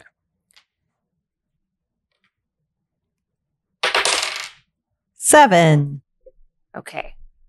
So let me just look. I made a little range here of like, I'm kind of like thinking about fate, how like you just like the steps. And so Uh huh. I made like a great success and then like a middling and then not so great. So um, you had like a middling, like the top of the middling roll. So you're able to find two of the three food units that you think. were Okay. Here. Um, I guess the thing is, you could choose to do another search and try to find the remaining ones, But it would that, take a turn. it would take a turn and it might trigger another encounter. Right. All right. Oh, Yes. uh, Um, I say that probably maybe more than three should be the top. Yeah, you're probably right. So you mean we'd be able to, we'd potentially be able to, it'd be the whole like uh, deposit of potato chip crumbs or whatever. Yeah. Okay. Well, Oh, I yeah, mean, I I mean, like just in that. general, not necessarily for this specific Right, food that right. we're getting right now. Yeah. Oh yeah, yeah, But- yeah. And And so so, there's a lot more of like how many turns do we spend before it starts getting too risky to keep gathering? I was thinking like, yeah, that's a good question. Um, I had yeah. that's- Well, let's just say There were three here. Yep. That was that was the number that was put, and We- we, will decide. You know, we got two. We feel that's we don't. It's not worth spending an extra turn to get that last one. Maybe it is, maybe it isn't. But let's just assume we have game knowledge that tells us this is good enough. Um, and then we the mechanic now is do we? This is a one way path, at least the way we think it's drawn. So do we sense to maybe take? Do we just go back? And that's what we have to do. We have to return it, or do we just say that in this game, going back home is free because it'd be kind of boring just to continue encounters on the way back. I think going back home is free. Okay. Does that sound good to you? yeah. let's go back home. So you guys have 12 out of 12 food units out of a capacity of 18. Okay. All right. Because of that centipede. Yeah, Yes. so you got a good chunk of centipede in there. Okay, so All right. at this point, then we can take the second path, or we could sense roll to find maybe additional paths or something, or um, maybe at this point we can now move on to the twist and the final encounter. Yeah, I'd say like like if we were playing it full a full game, we Yeah. would try other scent paths and whatever, figure out what exact how many we have before we get to the twist. But let's assume we spent our sixty hours playing the game, grinding, and now Yeah. is the twist. You have to get your, your queen like 30 food units or something Right, like that. right. And then once you do that, then it triggers the the final event or something. Yeah, something like that. Okay, Okay, so now let's- we have our three possible story endings, our big twist, um, and it really is just a matter of, I guess, it really, I think that the my instinct is just it's purely random. Like there's nothing Yeah. we can do to decide what which of the three. My guess, you know, you play this game a couple of times, you know what the endings are, but there's almost I almost prefer a slot machine mechanic to to having to manipulate your way to an ending. yeah. Let's Right. so let's right now have the GM roll Yeah. a die and Uh, then um, see what it is. So I gotta think about if we're only gonna use I like the constraint of having you can only use D10s. Yeah, yeah, I yeah. kinda like that. Um I have seen a 3D printed D3 before. Yes. It's yeah. pretty cool. Let's say that um, it's divided up into threes, uh, so that's nine, and then if you get a ten, you reroll. Yeah. Part of me wants to, even though the D6 is so boring, part of me wants to do that because ants have six legs. But Yeah. we chose d10s at the beginning. Yeah, it's too that late. would too late now. have that would have been a great idea back then. or we can, or you can do D or we could change that constraint and say like all the regular rolls are are decided by D10 except for this your fate is the D6. right. Right. Yeah. I mean, if this if this I- were like a, bo- a box you bought at a store, like what would be the props? That w- what would feel interesting? Yeah, we don't need to worry about it now. But yeah, yeah. Well, I'd say right now let's just roll the d10. roll Okay. a ten and you roll again. So, six. So that's the second, right? Yeah. Which one was that? I guess you'll reveal it to us in dramatic fashion. Okay. Gosh. Um I need I'm going to take s- I'm going to make some s- some stats on the fly. I'm going to I'm going to make some stuff up on the fly here you guys. It's going to Okay. be awesome. okay, so you you you are able to fulfill your queen's command and bring 30 units of food back to the colony throughout your your various travels. Now, I Go will say team. that like your team is a little bit like let's say I mean we might want to adjust our HP here because I think you would have encountered some more enemies and things like that. So Uh-huh. you're not going to be going in full hit points. Ellen Um, doesn't have the confidence that we would make it through unscathed. Not with me as GM. Starting it was 10, 15, 8 and 20 and oh, that's a badly drawn 8. You guys are going to be able to see that. Oh, didn't we all the decide that time. we had all had 10? Wait, yeah, we did. We decided that we all had And that was just her armor 10. stats, whatever. Uh, let's let's say we all have 10 and maybe that we healed up. yeah, maybe whenever you go back to the colony, you heal back to full. Yeah, yeah, yeah. That could also make the encounters more risky. Each one could could kill us, you know, like in terms of a design constraint. Yeah. Okay. so Um, everyone- but for now, yeah, let's just say we're back to ten. Everyone's got 10. Um, exoskeleton. That's right. Okay, so everyone's back at 10 and you're back at your you're back at the colony. The queen is very pleased with you. Turns out she likes the taste of centipede. Um, Wow, Probably Yeah. the only ant on the planet um, who likes the taste of centipede. Um, but as you're, you know, as you are starting, you know, turning from your from your foraging, the task of foraging and um, to the task of like maybe cleaning out the colony or just being one of the ants that, that's just standing around at any per- point in time apparently that's the thing like some of the ants are just standing around and doing nothing um, Sign me up for that job. yeah for sure um, there is a there is a rumbling near the yeah a rumbling near the entrance of the main anthill and you're gonna have to go out and investigate so as you you and a lot of a lot of other ants are going to scramble to the surface and there's a little bit of a traffic jam as you're going to the surface and was, what you see is a a swarm of huge dragonflies descending from the sky and like landing on near the anthill next to you, like the, ne- near your anthill, and then like depositing these like this horde of other ants that are well, they smell different than you. They smell that these are different ants, and they they have like their exoskeleton, they're shiny, and you can see that they're like they have this I don't know, they're using some weird biting technique to control these dragonflies. And so like you see like there's a like a little dra- like a little ant pilot on the top of each dragonfly with Ah. like like rubbing its antenna the right way to get it to go up and then it like flies away and then it goes back and then you'll see another dragonfly come down and like the pilot and will hold onto the dragonfly antenna and the other ants will like jump off go go go go and you are being attacked by a inexplicably advanced uh, advanced um, ant colony civilization This is so unexpected. from dun dun from dun. the yard next door. You are facing off against the phalanx um, of soldier ants that's leading the charge here, Dang. and um, I do not like our chances. no dislike. yeah. So this would be like in a, in a longer form game. This would be like um, we would be un- we'd be instant underdogs now. So mechanically, like w- the four of us, the the the party can't reasonably Well, win maybe against an army of advanced. maybe this is like one of those things where the boss shows up halfway through the game, Yeah. shows the twist of what's happening, really. But then they do that thing where they you defeat them the first encounter, and then Uh-huh. they're like, "Aha! Well, I don't have time to deal with you. We're, I have other things to do. So smell you later." Right. And then you know, Actually, you know, what'd be I great know, is but- the ultimate twist later on would be big twist, like phalanx of advanced ants and dragonflies. And then on our first battle, we barely scrape it out, and the boss does that. Says like, "Ah, you know, like e- either you haven't seen the last of me, or oh, I don't have time for this." And it turns out it was just a test of our defenses. you, or you get buzzed by a dragonfly. I'm just trying to find some reason we don't just instantly die. well, so I was thinking like you have a phalanx of soldier ants, but I feel like if you're facing off against a group enemy, then Yeah. the GM's going to be constrained by the same things that you have. Uh-huh. Um, and I also think, you know, like we put aside the, I, I think I had put aside the idea of the weevil being able to push. but Yeah, maybe right. That's That was still a good. thing. Yeah, yeah, yeah. the weevil can still push and that like disables one of the enemies for a round. Yeah, like Oh, in in yeah. RPG style, like w- the reason the player party has an advantage is not necessarily because of stats or, or pure brute force, but because they have abilities and and weird, interesting mechanics that enemies generally don't have. So that would be something presumably we would also have along our adventures. We've learned new skills, picked up implements, uh, and in this and like the weevil being able to push would be something that the enemy would be totally unprepared for. Yeah. Um, so that would all line up. We'd have- we'd have- bioblaster. we'd have more stuff like that, I suppose. Venom spray. Right.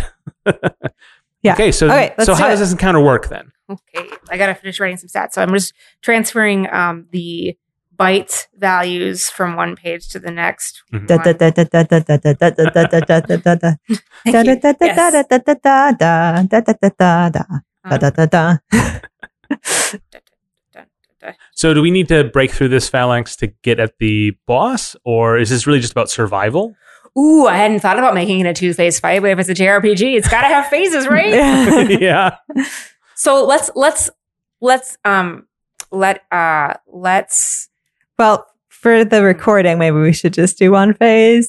Yes. We're, we're running short Fair on enough, time fair now. enough. okay, so yeah, for sure. Let's let's retcon a little bit. There's only one dragonfly. Yeah. and you know that it's going to take off and go back and get more soldier ants. Okay. So we need to intercept this dragonfly, or or Defeat dis, dis, yeah, disable it. Yeah, so there's one dragonfly and it's coming, it's taking trips, and each time it comes back, it's bringing more soldier ants. And I want Ah. to say, you're not the only party of ants that's fighting against this horde. Right. Right. But this is the phalanx you need to get through to be able to disable the dragonfly that they have tamed, okay. I like it. Okay, let's do or it. or s- maybe they're maybe just disable the pilot and set the dragonfly free.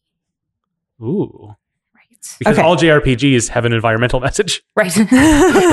okay. Um, okay. So H- these are soldier ants. They have HP ten. Da- da- da.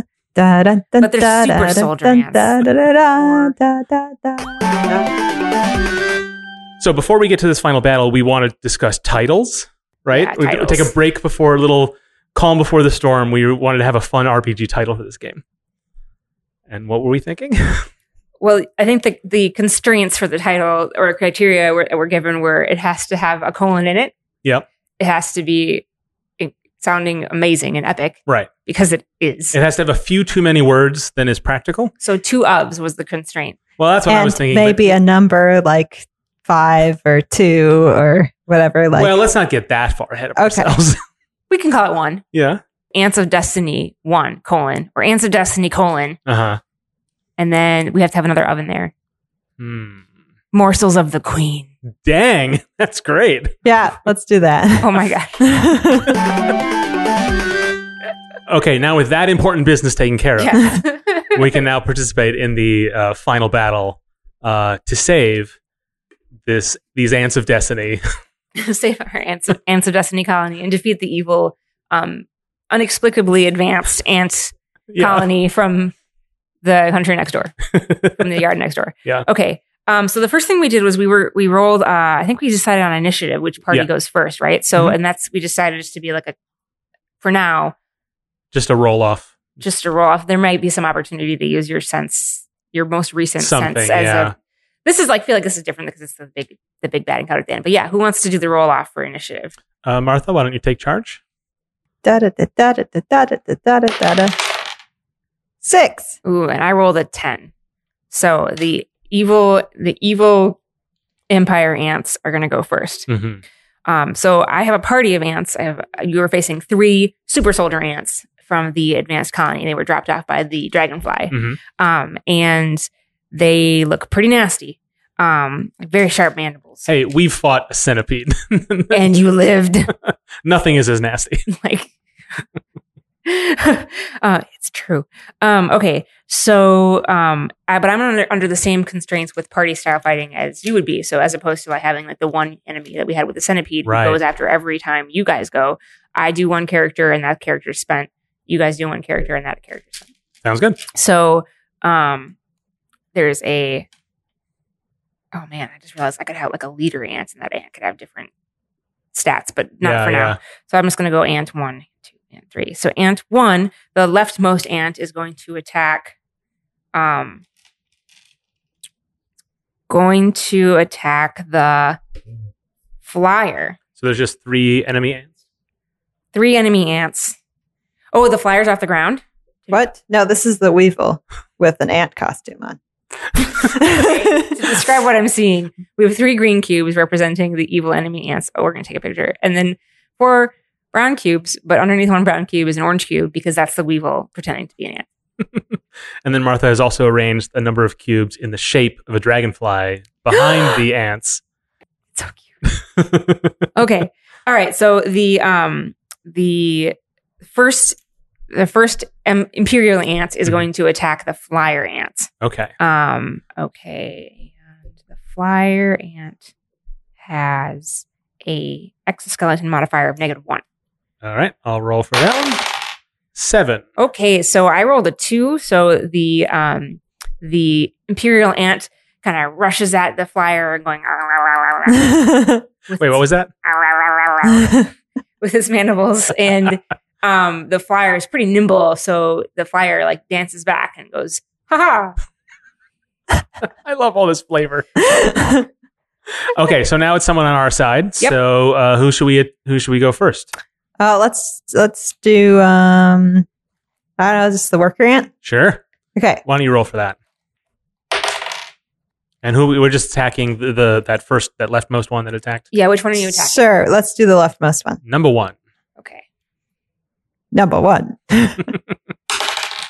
okay what did you roll I rolled a six. okay so the um these ones are soldier ants so they have an exo modifier of three which means it meets so What do we do for ties? D&D meets it beats but i think that's usually the uh the I think in the case of a tie, just for fun, just roll again. sure yeah okay that makes it easy Like, but with no modifier.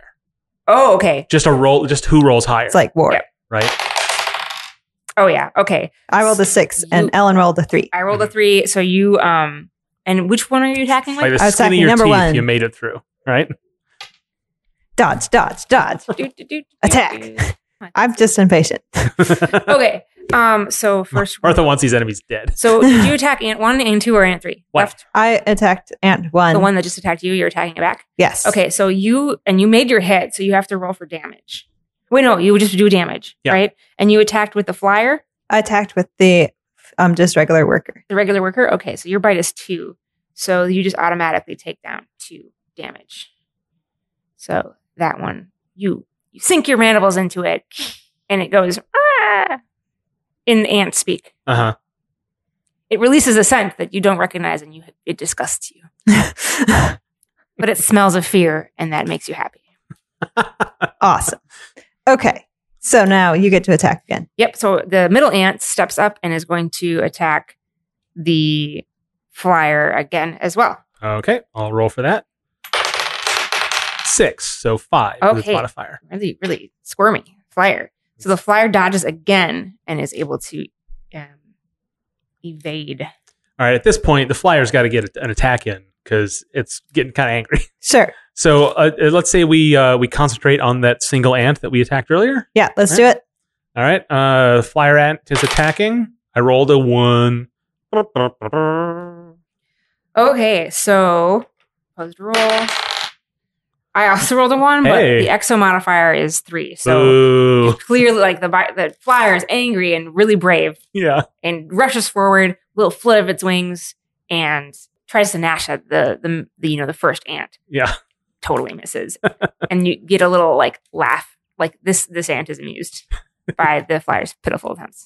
Okay, so your final ant of your trio is up. Yeah, are you guys keeping track of which ants have gone? Yeah, Yep. we have two left. Okay, cool. Um, all right, so final ant of the trio um, is going to step forth and attack the flyer again. Yeesh. Yeah. Five. Okay. Minus one. Right. Okay, so the, this attack hits because I rolled a six and you Mhm. have you Four. have four. Okay, so the bite on these soldier ants is a little bit boosted because they're super soldier ants. So the flyer takes four bite damage. Oof. Okay, so the flyer is down to six out of ten hit points. hmm The flyer is down to six out of ten. hit points. What? well, we didn't. We haven't used the flying mechanic. Yeah. Oh, Well, uh, one of the things that I'm thinking of too is when we for for which of the party goes in what order. There doesn't seem to be any particular reason why to pick one over the other right now. Yeah. Um, I'm not looking to solve that, but that's something that we would want to solve. Is like what would otherwise you would just have them go based on like a a, a static initiative modifier or something like they always go in this order just so that it's to Well- prevent a player from making like a, an uninteresting choice. Yeah, well, I think that might become that must might have to be influenced by the stats. So, like the soldier has um, higher exoskeleton and higher bite, bite value, so you might want to have them attack first. hmm Um, the weevil doesn't have you know has a pretty pitiful bite, but also has that push ability to Yeah. knock knock things out of the turn. So you would- order. Oh, so then that's what it'd be. A push would be to basically stun an enemy for this round. yeah, and Yeah. I'm thinking maybe fly does remove the. We talked about flying, like removing the fly the flyer from the from the battle. Yeah. Or maybe it also lets you get like a boost to your to your attack or something like that. Maybe um, if we were to, uh, Martha has these cubes sort of arranged just visually for our benefit, the way it would sort of appear on a screen. But maybe there's something about the flyer can attack enemies that are otherwise out of reach from the other players. Uh, for now, I say let's say like if last turn we had attacked with the flyer and had them fly, that they just disappear for a round, and then their attack happens the next round. Oh, like a so two dragoon. attacks will happen at once the next round. Oh, like yeah, Oh, that's the fly ability. It's like fly in Pokemon. okay, yeah, yeah. I like that. Okay, is that exactly how that works in Pokemon? Yeah. Okay. okay. so they get removed for they skip around, but then they come back and do two. Well, we actually used that one already to attack. right. So let's say Let's we. just say we didn't do that. We'll do it next turn. In the next round, so it's still in, but you have the option of doing it. So you already used the flyer. So we haven't used the Weevil or this Soldier Ant. Right. Uh, and now it's hard. Now we can use both of them, right? Because your three have gone, and our two are left. Right. So yes. Uh, so Martha, uh, okay. So uh, let's do the weave. Well, let's do the soldier first. uh huh. All right. Get a nine. Which one are you attacking? Oh, I'm attacking. Which one am I attacking? That first The one first again. one? The first one. Okay. I got a 10. And we have, I have an XO of three. So that's a miss. That's a pretty good roll for defense on the first hand. Yeah. Yeah. Okay. All right. So now our Weevil is our last actor. So we can attack or we can uh, figure out what this push does. Uh, I'd say push makes them skip the next round. Right? Well, so the question then is um, if a Weevil pushes a, a, a all, th- all three of our enemies have gone this round. And so if the if the push ability were to say take the the en- the enemy that it hits out of this round, then it would be strategically uh, Oh, yeah, to go beneficial first. to go early. Whereas if it takes it out of the next time it goes, then it doesn't matter. let's when you let's do just it. say it's this round only. So the, I, we we didn't do the weevil push at Right. the right time. So let's say I have the weevil attack. Sure. So we'll attack that first one again. Okay. So the weevil's attacking, not pushing. Got it. All right. So you're attacking the first one? Yeah. Okay. Oof. Two. Okay. Alan got a five. Yeah. Plus three. I realize the exoskeleton modifier is pretty hard here. Yeah. No. Well, I Mhm. think I think for now, let's like we can spend like when if we're really making this into a real RPG, We we can could spend figure a that lot of out, yeah. time spending balancing out things. Well, we and made our stuff like choices. that. Yeah. So we made our choices, and I say that okay, we missed, and now we did a whole round. So Yeah, that's so how next that's round. how a battle works. Mhm. Um, do should we do the whole battle just off Well, camera? if Ellen has something uh, in there that's that is interesting uh, for the next round of battle, or for I think the the fly and the push mechanic, I think we've pretty much explained how that would work, um, more or less. We don't need to play it out. Um, what do you think, Ellen? Oh gosh, I hadn't really thought about that. But yeah, just like beating on these three soldiers, especially when their exoskeleton is so high. Yeah, Um, I'm just thinking for interesting yeah. audio.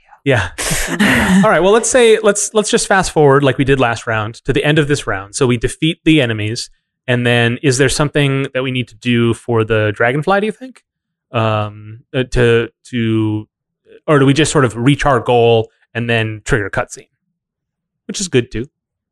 yeah. Well, I feel like if you know, if we were gonna do this for real, I, I'm realizing two things. One, just beating on some soldier ants is kind of boring. Yeah. So there might need to be some kind of mechanic where like once like there's in a random chance for them for their like technology to falter and then their exoskeleton goes to zero Yeah. or something like that. Um, which would be kind of cool. So Or like you were saying early on when we started this, that you had wished that there was more differentiation between the targets, um, which would either make them more appealing to attack or more uh, interesting in which order do they attack us. Um, I think that's a pretty easy solve um, there. Yeah, so it's not just the three soldier ants. Yeah. But I, I mean, like you can, I feel like you can put in a mod like that random thing of like their exoskeleton goes to zero. Yeah. Would be interesting because then it also is like you have an opportunity to attack. Right. As an opening. And like, oh, we were going to have the Weevil push this round, but oh, it, the conditions have changed in the moment. Let's change our plan. or like the flyer went up, and the flyer has to choose a target before they fly. Oh, that's so good. maybe it could happen to be the one that they pick, Yeah. or it could happen to be the not the one they pick, but the, so then they miss their opportunity. Uh-huh. Or like you can take the bet that that one will be the prime target, but you're not certain, but you have to choose now. Right? Yeah. Stuff like that. That's Well, well, So I okay, think- well I think we're fully into um the um the postmortem uh portion of the episode. yeah. So let's uh, like of the whole system. Like like there's lots unfinished. Um what do we think? It just makes me appreciate how much attention to detail goes into making an ar- like a, a old uh, JRPG style Yeah. game. Like, oh my god, there's so many numbers you have to balance, Yeah. and like, yeah, that just makes me really appreciate the Mhm. designers of those games. Oh, Yeah. Well, one of the things that we've identified, like you were saying, just wailing on the three enemy ants is not that fun. That's how most game JRPGs work. So uh, uh, that's not a particular failing of our design. Um, but I would I would much prefer to fix that than to just say like, oh, it's what everyone does. Yeah. Um, but then I don't know what's the audience expectation. Is there something sort of calming about just like you know like building a wall brick by brick and just taking down enemies one by one, or, or, or is it c- can it be overwhelming to have to constantly think strategically all the time oh for yeah, every action you take, which is my preference. But I don't know is, ev- would everybody like that? I think I think if you know in a in a digital setting where your your characters are all pretty different and you have you know like in a, in a JRPG um that isn't ants on a table, uh, you have like tons of items to pick from, and you have yeah. like the the like your talent trees that you can shape, and so the modifications you can make to your character are immense. And I think that means that like by default, one encounter is always going to feel different than the next because you will Mhm. have different skills, you will have different gear, you might have a different character in there, you might have different skill sets and you know, skill trees and things like that. Um, so it makes it just by by going into a fight, even if you're wailing on three of the same enemy, Mhm. there's a ton of variability in how your party approaches those enemies that makes that okay. Yeah, yeah, that makes sense. Yeah, and so like you know, s- I think it's, uh, we have this problem when we try to get into more complicated systems. when We do nice games jam is that a lot of it just relies on content and like having more and more inventory items, abilities, and all those things. It just becomes different. It's difficult to abstract and say like, oh, let's just do one or two of them and see how it plays. Because core to the the fun of the gameplay loop is having a lot of those options, right? And that's hard to uh, virtualize in a in a in a jam setting like this. You have to sort of imagine it works that way, I guess. Like even with the uh, the abilities we have, the fly and push, like we sort of just sort of like, oh right, and we've got that. We didn't really weren't able to to get enough time to really test it out, and that makes it kind of difficult to build a system because you want the system itself, the mechanics, to be more complex be- to cover up uh, failings in which would otherwise be solved by just having more stuff, right? Yeah. But I kind of like that. I mean, like, Mhm. Mm-hmm. it makes you really, really nail those mechanics. Yeah. That's I mean that's my I mean my preference is like I would prefer to have fewer of those options and more mechanics Yeah. uh to be able to choose from. Um but I don't know if that's JRPG enough. you know. Yeah. Well, this, the other thing is, it's like, isn't, I feel like we got some of the tropes in there. But Yeah. It's not 120 hours long. No, that's true. So, But Ellen you did a really good job of like, you know, on the fly providing us with a lot of this content. Yeah, Like we're really that's all supposed to awesome. design this together, but by making you the GM, we put a lot of the burden on you to like to solve the problems immediately. You did a great job. you're not going to look at ants outside the same way again. Yeah. Where is that little party of ants going?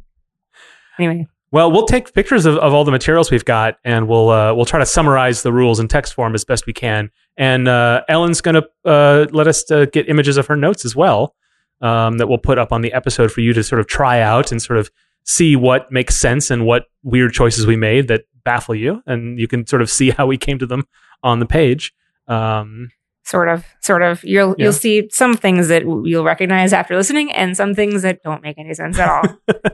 but also you sort of see like how difficult some of this to keep straight in your head as you're putting this together not just under the constraints that we made ourselves suffer but like when we were coming up with like offensive and defense we are like oh hit points and damage boosts but we didn't consider armor or attack strength and it would- just didn't occur to us right away until we needed it in the thing and so i guess it's that's a testament to the value of playtesting right I'm I'm, I'm uh, like I kind of want to keep working on this because I have all these ideas of like, well, yeah, if you're in a JRPG, you have to go get items, right? And, different- and like you have different skill options.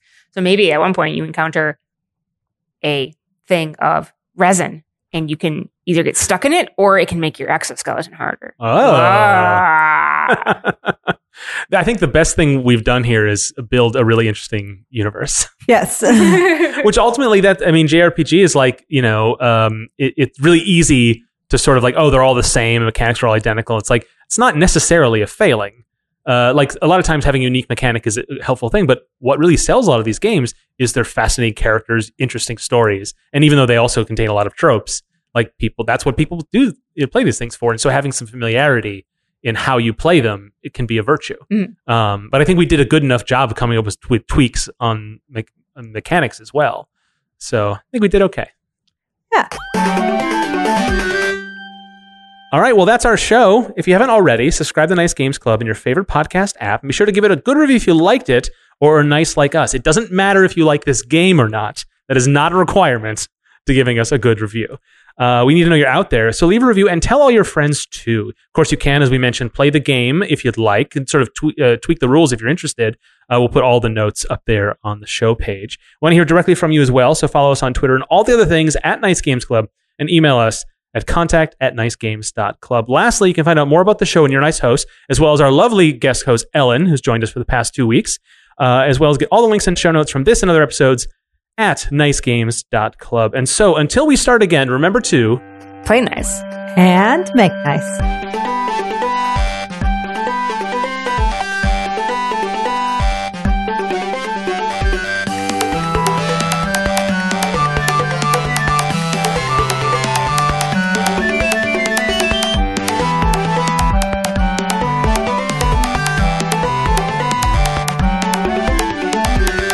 Ellen, do you want to take like a quick minute while we pause? Yeah, let's pause so I can Let's just pretend you did this in a flash, but just go ahead and take a minute. please make me look good by doing that. Yeah, Uh-huh. okay. Um, I'm going to leave the recording running. Um, mm, so anything you say in here is candidate for the end of the show. yeah. Okay, got it. Got it. Got it. I'm proud of our game. I think that's be good. This is pretty neat. The next time that someone cancels on my D and D group and we have just a game night, I'm going to make them play it. Nice.